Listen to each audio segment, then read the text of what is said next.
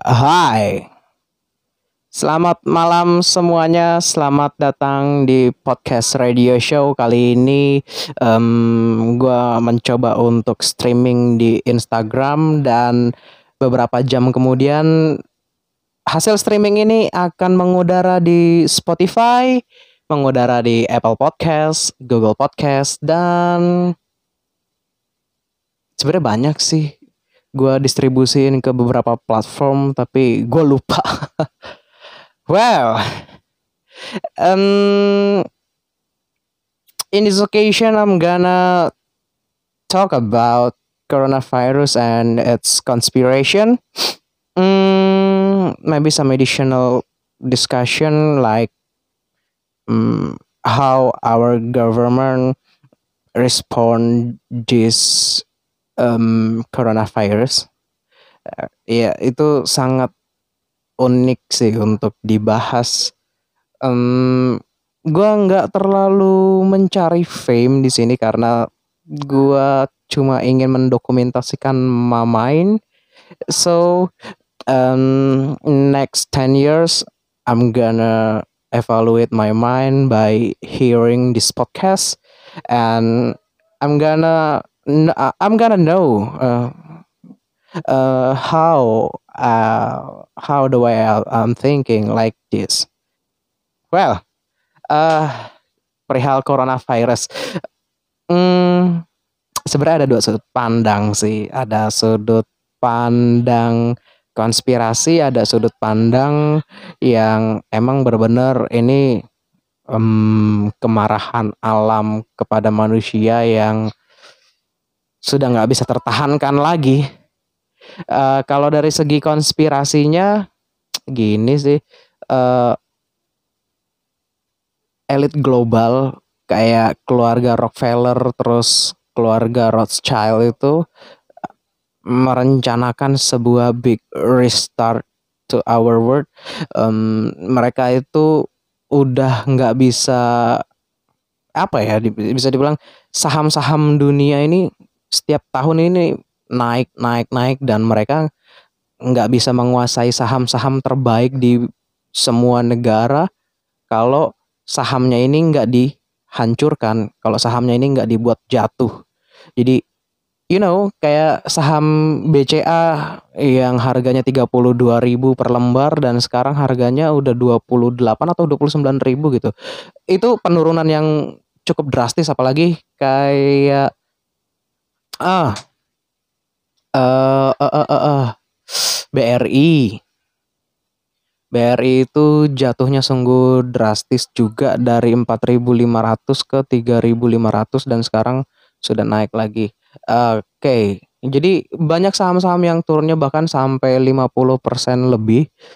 So, uh, konspirasinya ya ini big restart in uh, financial world di mana uh, ada tokoh di Indonesia yang benar-benar ya layak lah untuk dipercaya argumentasinya karena beliau ini sudah sangat lama sekali di dunia saham dan beliau bilang um, tahun 2017 beliau bilang katanya akan ada big restart. Uh, beliau nggak tahu uh, ini, ini, big restart ini kapan terjadi and he still waited for the moment and wow why?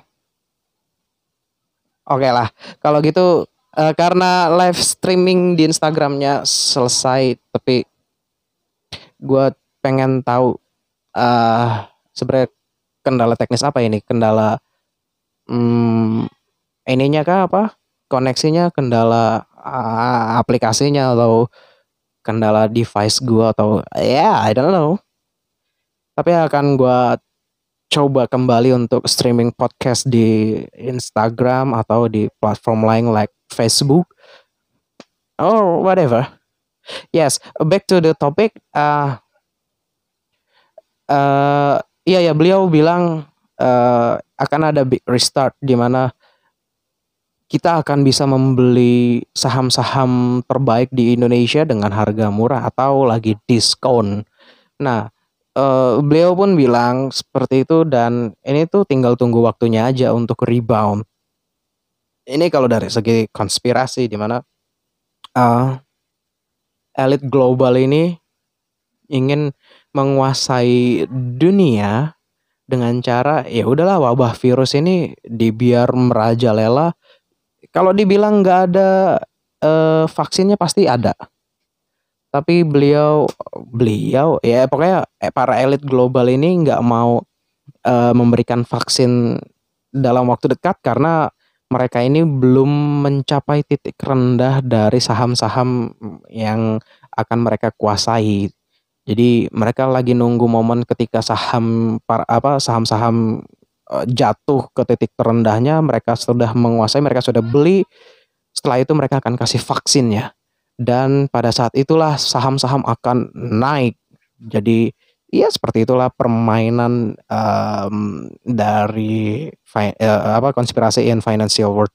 Tapi uh, ada yang memberi sudut pandang lain di mana ini tuh uh, kemarahan alam karena manusia sudah terlalu berlebihan mengeksploitasi alam uh, popula apa populasi polusi udara di mana-mana bahkan polusi udara itu semakin hari semakin parah karena nggak cuma kendaraan yang semakin bertambah pabrik-pabrik pun semakin bertambah gedung-gedung semakin bertambah efek rumah kaca pun sangat mendukung dari uh, apa pemanasan global nggak cuma dari polusi udaranya doang dan akhirnya alam bertindak tegas dengan cara menyebarluaskan COVID-19 ini. Karena ini uh, coronavirus yang jenis baru di mana penyebarannya begitu cepat tanpa harus um, seperti virus-virus lain tanpa harus seperti uh, eh, HIV yang harus berhubungan badan atau virus flu burung yang uh, penyebarannya melalui unggas di mana kita ketika makan apa virusnya akan menyebar ke dalam tubuh kita atau flu babi. Ya kayak gitu. Tapi ini cuma bersentuhan doang loh padahal. Tapi langsung menyebar ke mana-mana. Nah itu yang sangat benar-benar uh, jadi apa ya kayak hukuman alam kepada manusia gitu. Sampai akhirnya uh, you know apartemen ditutup di di di nggak pokoknya gak, semua penghuninya nggak boleh keluar jauh-jauhan. Bahkan ada perusahaan-perusahaan yang uh, gedung bertingkat itu untuk sementara kerja di rumah. Eh bahkan di negara beberapa negara lain sudah lockdown di mana semua aktivitas berhenti. Dan iya seperti itu uh, mereka bilang kalau ini adalah hukuman dari alam di mana alam sudah kesal dengan perilaku manusia yang terlalu meng, berlebihan mengeksploitasi alam. Uh, ah, ah, tapi nggak nggak cuma dari sisi alam dong, gue gue lupa.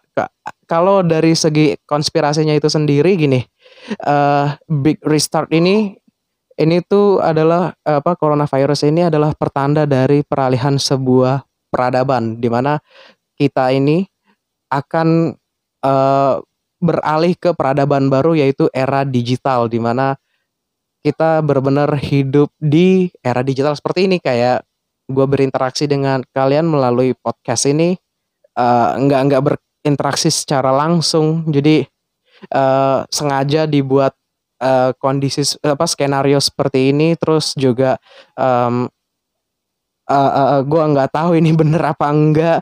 Uh, tapi ini it's logical reason karena uh, si penulis yang gue baca ini tulisannya bilang kalau uh, setelah coronavirus ini, no no no, nggak cuma setelah tapi kayaknya sekarang pemerintah ini lagi ngebuat sistem pengawasan secara digital like you know nanti pemerintah akan memberikan gelang ke kita semua ke rakyat-rakyatnya terus dari gelang itu akan mengukur suhu tubuh kita, detak jantung kita. Uh, dari situ pemerintah akan mendeteksi apakah kita ini terjangkit coronavirus or not dan juga uh, dari sidik jari kita yang kita sentuh ke layar smartphone kita bisa menentukan uh, suhu tubuh kita berapa. Jadi uh, ini ini emang konspirasi tapi it's logical reason. Jadi gue ngerasa oh, wow kalau misalnya dunia seperti ini terjadi uh, tinggal tunggu waktu aja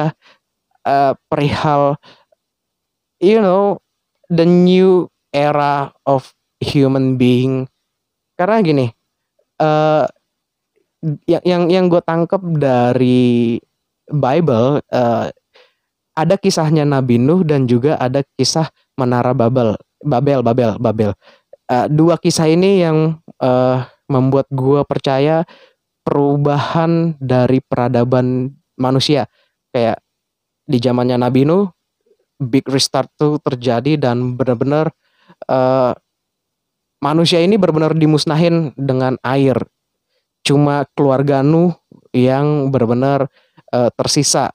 Tapi di kisah selanjutnya perubahan itu terjadi ketika manusia ingin uh, mencapai apa langit dengan cara membuat menara setinggi-tingginya sampai akhirnya Tuhan murka kembali dan akhirnya Tuhan membuat semua manusia berbahasa yang tidak bisa dimengerti satu sama lain. Padahal dulu manusia berbahasa satu, tapi sekarang manusia sudah berpencar-pencar bahasanya. Ya seperti sekarang yang kita alami ini, ini adalah uh, sebuah peradaban yang pernah berevolusi di zaman lampau dan begitupun dengan sekarang. Pasti bakal ada peradaban digital di mana kita akan berinteraksi secara digital seperti ini. Bahkan uh, gue paling lucu itu ketika nonton film uh, apa gitu gue lupa judulnya tapi kisahnya tentang manusia sama alien dan alien itu alien itu uh, alien itu ngerasa he's the genius creation in this uh, uh, uh, you know in this universe karena uh, alien ngelihat manusia itu itu tuh uh, alien di masa purba banget. Jadi alien tuh saking jeniusnya udah bisa upload their consciousness you know kesadaran mereka sendiri bisa mereka upload loh ke uh, ke ke ke cloud. Dan itu bikin gue oh, oh wow it's amazing. Tapi gue masih tetap nggak percaya adanya alien. Dan uh, gue percaya coronavirus ini akan menjadi uh, tanda dari perubahan atau tanda dari peralihan sebuah uh, zaman yang baru zaman era digital. Dan gue pernah uh, bilang kalau uh, kita ini sedang hidup di revolusi industri 4.0 di mana semuanya serba internet, internet on things. Dan uh, perkembangan internet itu sangat pesat sekali. Bahkan developer-developer uh, gadget pun sudah uh, menciptakan artificial intelligence di mana uh, kecerdasan buatan ini benar-benar bisa mempelajari uh, usernya sendiri loh. Maksud gue kayak habitnya itu kayak gimana misalnya bangun tidurnya jam berapa, tidurnya di jam berapa, terus apa aja yang sering diakses di smartphone-nya, uh, aplikasi apa aja kayak gitu-gitu. Dan uh, kita berada di mana aja itu bisa didetek dari uh, lokasi kita yang kayak gitulah pokoknya. Jadi uh, artificial intelligence ini benar-benar hmm, uh, berdampingan dengan kita banget di era yang sekarang ini dan gue percaya dari coronavirus ini akan tercipta sebuah peradaban baru. Entah itu dari sudut pandang konspirasi atau dari sudut pandang alam yang uh, menunjukkan kekuasaannya kepada manusia. Kayak kayak kayak alam tuh gue nggak bisa uh, lu, lu manusia nggak bisa ngotak ngatik hukum alam yang ada. Kita punya hukum ya, kayak gitulah. Jadi gue uh, percaya sekali kalau ya alam uh, lagi menunjukkan kekuasaannya dan gue juga percaya kalau ini tuh konspirasi juga nggak mungkin dong. Karena uh, kenapa gue percaya ini tuh konspirasi? Karena uh, di film Contagion yang rilis pada tahun 2011 itu benar-benar nunjukin sebuah virus yang sangat mematikan dan penyebarannya itu sangat cepat dan di situ kondisinya benar-benar sama kayak kondisi sekarang di mana banyak negara yang uh, terjangkit bahkan uh, negara pun ada beberapa negara yang sudah melakukan kebijakan lockdown kayak sekarang ini. Terus di film itu orang yang terjangkit virus itu nggak boleh menyentuh muka. Nggak boleh uh, menyentuh hidung mulut dan mata nggak boleh. Pokoknya kalau udah terjangkit langsung masuk ke isolasi biar diisolasi dan akhirnya uh, uh, uh, uh, apa akan diberikan vaksin. Jadi vaksinnya itu pertama-tama dicoba ke monyet dan ketika gagal diuji coba lagi dan ketika monyetnya itu berhasil sembuh dari uh, terjangkit virus itu akhirnya mulai diuji coba ke manusia dan akhirnya mulai disebarluaskan. Dan seperti sekarang ini uh, seperti seperti kondisi sekarang ini benar-benar mirip sekali seperti yang ada di fi film Contagion. Bahkan di film tersebut ada orang yang punya pengaruh kuat di media dan dia mengklaim terjangkit coronavirus cuma untuk ngebuat uh, manusia ini makin panik karena dia punya uh, reputasi yang cukup baik di media sosial or uh, dunia maya seperti itulah dan gue jadi curiga. Gue gue berskeptis banget ketika beberapa pejabat yang bilang gue terjangkit gue terjangkit gue terjangkit. Kayaknya uh, eh, gue nggak tahu kalau emang beneran terjangkit semoga cepat sembuh. Tapi kalau nggak terjangkit dan mengklaim terjangkit ah gue cuma bisa bilang uh, kayaknya skenario yang ada di film itu benar-benar sedang terjadi di kondisi kenyataan ini. Dan yang mau gue appreciate adalah produser filmnya. Uh, oh atau siapa pun yang terlibat dalam pembuatan film Contagion tersebut karena gue sangat mengapresiasi sekali orang tersebut bi uh, uh, bakal bukan orang tersebut pasti pasti ada beberapa orang yang uh, ikut andil dalam wabah coronavirus ini ketika uh, pembuatan film. Jadi ada beberapa orang yang ngebuat film Contagion ini yang turut andil dalam penyebaran uh, coronavirus ini yang ngebuat skenario seperti sekarang ini dan benar-benar real. Gue nggak percaya ini sebuah kebetulan uh, skenario yang ada di film dan skenario yang sekarang itu sama. Gue nggak percaya itu adalah sebuah kebetulan. Gue percaya pasti ada dalang yang ngebuat hal ini terjadi. Uh, Iya, gue nggak tahu sih. Uh, ada yang bilang katanya kenapa hal ini terjadi ya karena our government uh, apa our government do not listen to science. Jadi ya seperti inilah. Iya maksud gue. Uh, gue nggak tahu sih. Tapi gue percaya kenapa gue percaya ke lebih lebih percaya ke konspirasi ini karena di zaman 2011 itu uh, internet itu sedang uh, dikembangkan begitu pesat. Bahkan startup startup uh, yang kita nikmati sekarang aplikasinya itu uh, rintisannya kebanyakan dari zaman 2010 2011-an bahkan ada yang di tahun 2009 uh, like Gojek itu di tahun 2011 kalau nggak salah if I'm not wrong. Terus juga Google Yahoo kayak gitu-gitu startup startup kayak gitu uh, di di zaman-zaman segitu pasti ada orang yang punya pandangan visioner yang akhirnya uh, uh, uh, apa ingin mencoba membuat sebuah film sebuah gambaran berapa tahun lagi yang akan terjadi seperti ini kayak gitu. Jadi gue percaya uh, pasti ada orang yang menjadi dalang nih. Ya I don't know tapi itu yang gue percaya uh, kalau misalnya kondisi sekarang ini adalah uh, hukuman buat manusia, uh, gue nggak tahu uh, karena ada beberapa pemuka agama yang melakukan cocokologi ke kajian-kajian uh, agamanya sendiri. Nggak cuma satu agama doang loh, banyak. Bahkan di Kristen pun ada yang melakukan cocokologi uh, menjelang Paskah uh, Tuhan itu uh, apa melindungi umat Israel dan umat Israel harus berada di rumah selama 14 hari dan Tuhan akan membunuh uh, apa orang-orang yang enggak ada di rumah yang rumahnya pun. Jadi Tuhan ngasih perintah ke orang Israel untuk kamu diam di rumah selama 14 hari kamu harus mengolesi rumahmu dengan darah. Jadi kayak gitu. Nah karena 14 harinya itu akhirnya dicocokologikan di, dicocok-cocokkan dengan uh, kejadian saat uh, bangsa Israel ingin keluar dari tanah Mesir dan uh, banyak sekali tulah-tulah yang Tuhan berikan pada saat itu ke uh, 10 tulah yang harus dialami oleh uh, bangsa Mesir untuk melepaskan bangsa Israel dari Mesir.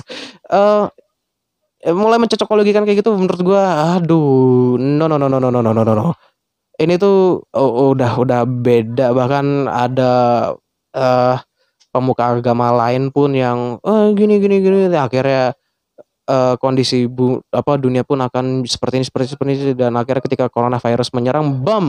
Uh, orang ini bilang tuh kan bener yang gue bilang gini uh, maksud gue uh,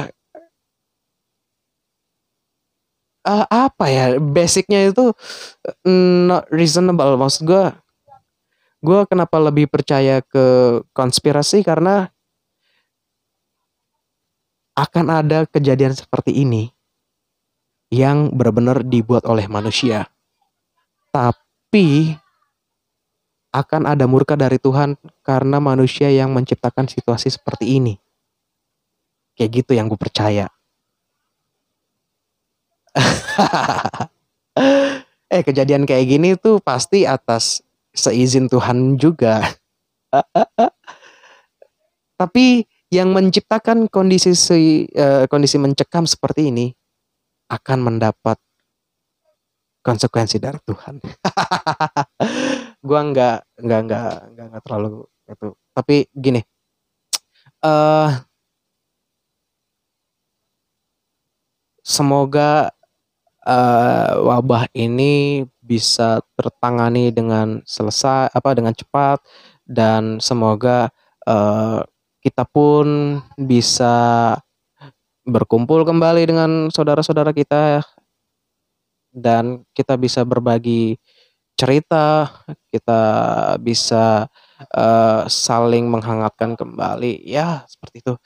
Dan penutup ini adalah hal yang sangat uh, lucu sekali di mana you know our government kondisi seperti ini uh, pada saat lampau bulan Januari our government um, focus on you know uh, fix our yeah, masalah banjir di Jakarta sampai akhirnya ada orang-orang yang bilang ah gubernur rasa presiden mana presiden lu?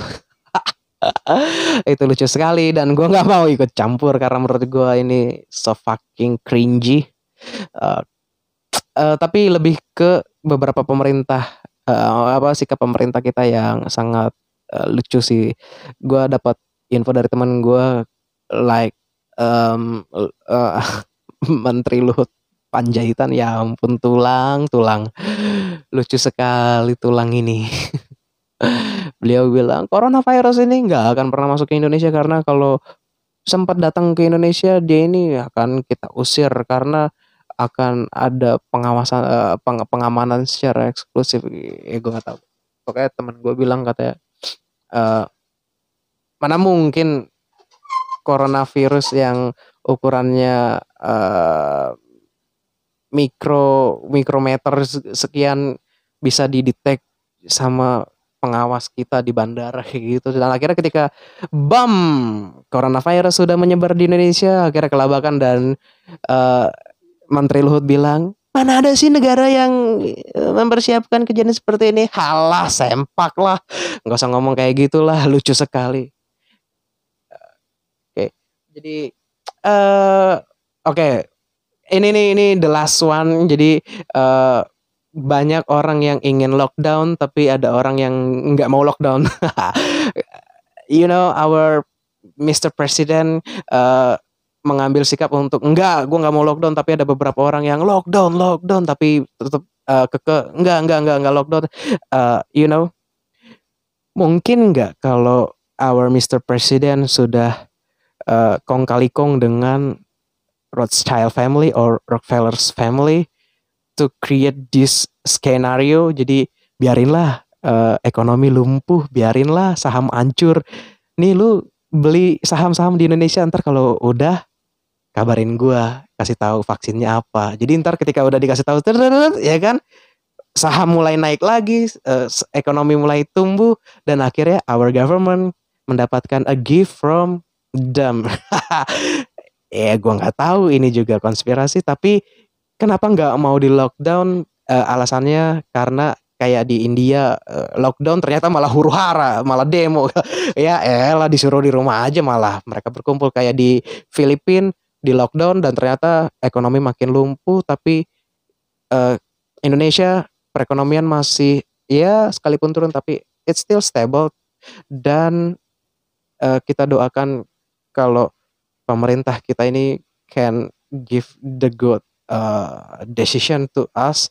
Jadi uh, sekalipun pemerintah kita ada yang melucu kayak Menteri Luhut yang akhirnya memasukkan TKA ah itu sangat lucu sekali. 39 tenaga kerja asing dari China lagi. Ah fucking crazy you know. Ah lucu sekali pokoknya. Beberapa jajaran di pemerintahan kita tapi ya kita tetap support apa yang menjadi keputusan pemerintah kita dan kita harus mendukung karena kebijakan dari pemerintah adalah bagian dari kebijakan dari Tuhan. gue udah kayak lagi berceramah dan terima kasih untuk episode kali ini gue uh, sangat bersyukur sekalipun gue gagal streaming di Instagram tapi gue akan mencoba kembali next next time so thank you so much and I'm so glad to speak to you guys and thank you so much